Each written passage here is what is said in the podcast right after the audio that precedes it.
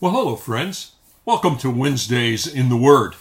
We're in the midst of an extended study of the book of Romans, going through it verse by verse.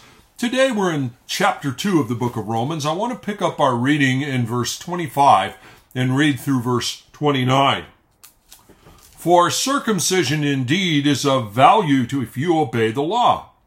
But if you break the law, your circumcision becomes uncircumcision. So if a man who is uncircumcised keeps the precepts of the law, will not his uncircumcision be regarded as circumcision? And then he who is physically uncircumcised but keeps the law will condemn you who have the written code in circumcision but break the law.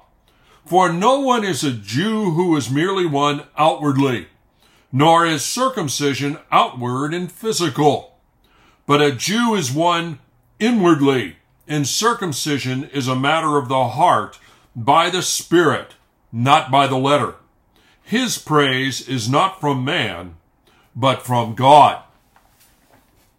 We've been talking in this early section of the book of Romans about the issue of how everyone needs the gospel.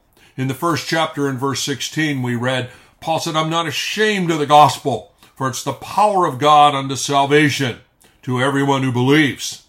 And in point of fact, everyone needs that power of God unto salvation because all men and women have sinned. And all men and women, as a result of that sin, have fallen short of God. Those who've never heard the gospel, as we saw, are also under that same judgment because all people fail the dictates of their own conscience. And therefore they perish not because they haven't heard the gospel or been exposed to the Bible, but because of their own sin and failure. It's the universal leveling point. All humanity stands as a sinner before the God who is really there. Last time we were examining in the preceding verses to today about the question is being religious enough to solve this dilemma of sin and separation from God? Some people assume that if only they turn over a new leaf and start to become religious in some fashion, that that will solve the accountability issue in their life before God. That will solve the sin problem, which is generating an obstacle in their relationship with God and more importantly, an ultimate accountability before God. They, in one sense, are trusting in their own efforts to solve the sin issue and to satisfy God's justice. They think that they will be saved if they can be relatively better than the people around them, relatively more religious, relatively more knowledgeable about the Lord. But here's the Achilles heel as we finish that particular study. The Achilles heel of the religious person is that even the most religious person still breaks the law. And as we've been discovering, to break the law even at one point makes us a lawbreaker. We become unrighteous whenever we sin. Now, certainly there's degrees of unrighteousness. Certain people can be real moral degenerates, but nonetheless, there's no difference if you are righteous without sin or if you have become a sinner no matter how much sin has been created, you're still no longer righteous. That's the Achilles heel. Even a determination to turn over a new leaf still does not solve the reality that we still will stumble in sin. So basically, the summary of all of that is that unless God does something, nobody has any hope. Everyone is in the same situation because all of us are sinners and all of us have been separated from God, no matter how morally upright we've tried to be, no matter how religious we've tried to be, everyone is on that same plane. All have sinned and come short of the glory of God and face judgment. Those who have the law have rebelled against the law. Those who don't have the law have rebelled against their God given conscience. It's hopeless unless God does something. But the wonder and praise of the scriptures is that God did something. And the gospel is all about that good news of what he did. He sent his son into the world to die for us. In that gospel, rooted in the work of Jesus dying for us and raising from the dead, is enough to save all who will place their faith in the Lord Jesus Christ. Well, there's a quick summary of where we've been, and it sets the stage for the question being addressed in these final verses of the second chapter. And the question is this Is there any saving value in some religious rite that I could go through? Many religious people will admit that they're not perfect. Only a fool would look at their life and pridefully presume that, no, I don't sin anymore. No, of course, even the religious person recognizes that they're not perfect. But often the religious person is convinced that having gone through certain religious ceremonies or certain religious rites, that that will solve the problem that they're not perfect. But here's the question that God is addressing here in these final verses. Can any religious rite really offset our sin? Can any religious rite really offset our failure? Can there be any saving value in such things? Or put it a different way, does God choose to dispense his grace to us through some religious rite? And God answers such questions with a resounding no. no religious rites will not do that. No, I will not dispense to you grace, mercy, because of having gone through a particular religious rite. Now let's examine why God says no in these verses because he clarifies it for us. He begins by making it plain to us that sin, by its very nature, undoes whatever benefit a rite could have offered us in the first place. the use of the Jews here has been the key in talking about religious people.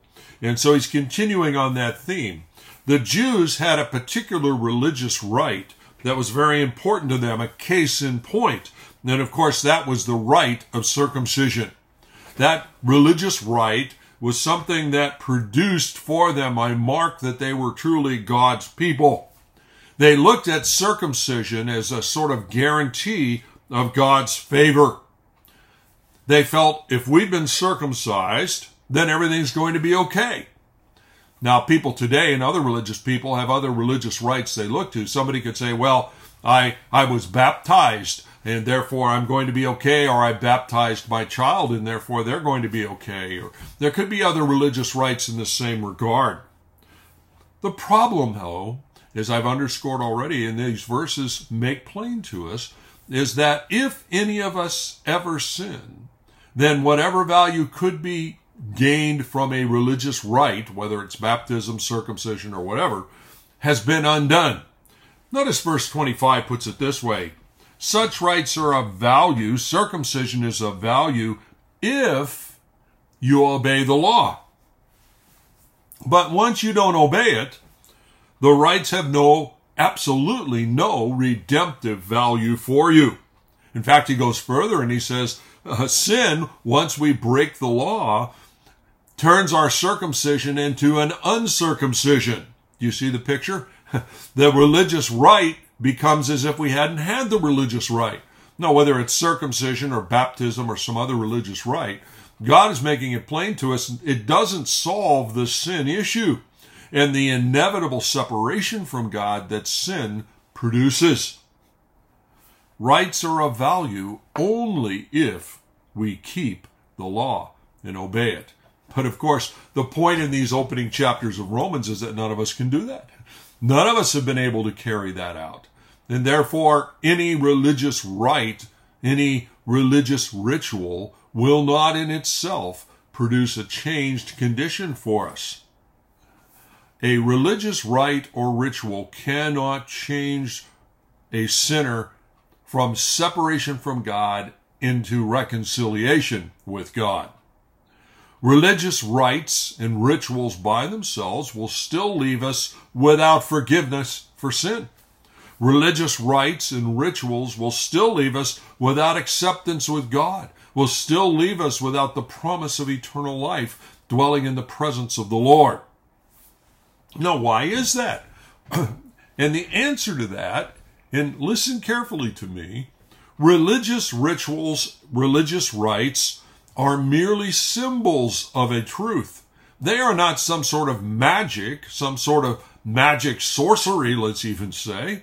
There's nothing magical, nothing mysterious about them. At their very best, a religious ritual, a religious rite, can teach us about a spiritual truth. But they are not the spiritual truth they teach us about. They are a symbol of it. A religious rite, a religious ritual points to an inner reality, but it doesn't produce the inner reality.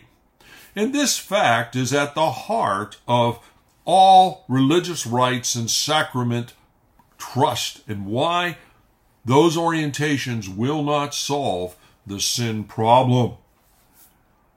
The God who is really there, our personal God, the Creator God, looks at the heart of a person, not at their resume. He looks at the heart of a person, not the resume of religious rites and rituals, nor religious practices. The truth of the heart is the issue before God. And rites, rituals, religious practices never can change a heart problem. They never can cover over a religious problem, heart problem, and they can never atone for sin issues within the heart of a man or a woman. The fact is, all of us are sinners, and something must be done to change us inwardly. We all need our hearts circumcised by the Holy Spirit, is the way he puts it here. Uh, we need circumcised hearts. It's a work that only God can do within a person. It's not a work we can do for ourselves. It doesn't come from going through the motions of a ritual. Repentance and faith in the gospel is the means to having that inner work, that transforming work, done by the Spirit of God. So an assurance can never rest on a religious rite. If one is looking to a religious ritual or a religious rite, is the reason they have confidence about their future. They are looking at the wrong place. Such activities never produce that right standing with God. Such activities never produce the change that God wants. And he uses the illustration here of the Jew. And he ends by talking about who is a true Jew. And he says, listen, the true Jew is one who has internal change, not external affiliation, not one who has gone through some external religious rite. A true Jew is not one merely outwardly, nor is circumcision outward and physical, but a Jew is one who is one inwardly, and circumcision is a matter of the heart by the Spirit of God, not by the letter of the law through our acts of obedience. All right. The true Jew is marked by internal change, not external religious rite. Each person must find that true inner change.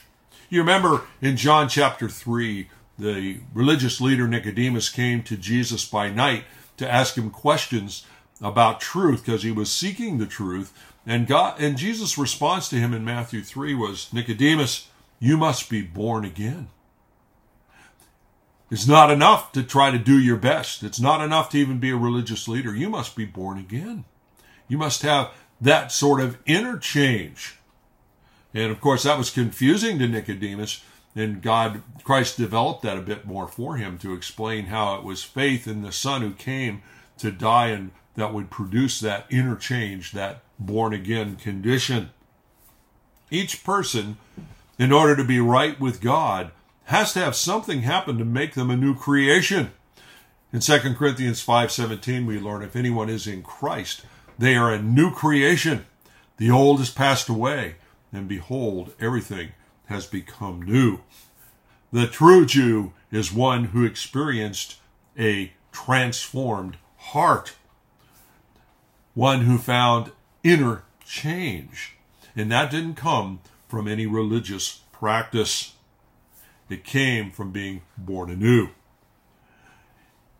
The true Jew was marked by a circumcised heart, not a circumcised body.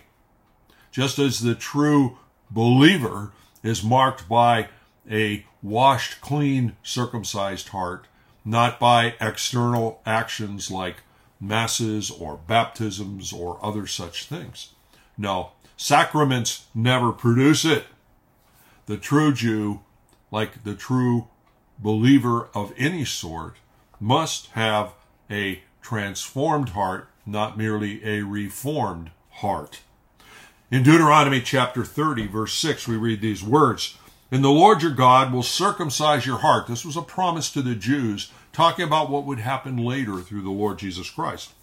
And the Lord your God will circumcise your heart in the heart of your offspring, so that you will love the Lord your God with all of your heart and with all of your soul, so that you may live. Remember, we've talked often about the fact that the universal problem of humanity is that they're sinners. Everybody has broken the greatest of the commandments. And remember, remember what that was? To love the Lord our God with all of our heart, soul, mind, and strength. Here in Deuteronomy 30, God says, listen, there's going to come a time when there will be a transforming of heart. God will circumcise your heart so that you will be able to love me in that fashion. Internal transformation not merely external religious orientation, external religious rites. Only the new birth can allow us to ultimately fulfill the greatest of the commandments. And ultimately, we stand before God because of the new birth based on the perfect life of the Lord Jesus Christ. Internal change. That's always the issue.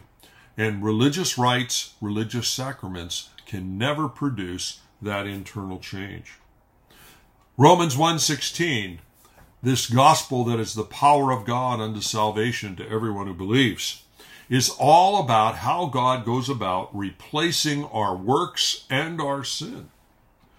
Only the gospel has the power to save sinners because the gospel is all about how God will credit the perfect life of the Lord Jesus Christ to those who repent and believe in the Lord Jesus Christ. The gospel is all about how God helps us to become born again, born anew, made into these new creations. Those who are in Christ are a new creation.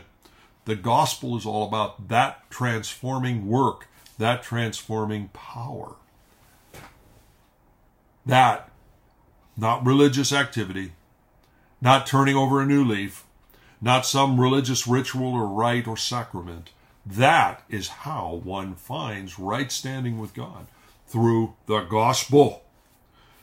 The gospel is the only way that a person can find God's praise for his life. Notice how this chapter ends. His praise is not from man, but from God. How does one find praise from God? And the answer to that is only if, when looking at us, God sees the life of his son, the perfect life of the Lord Jesus Christ.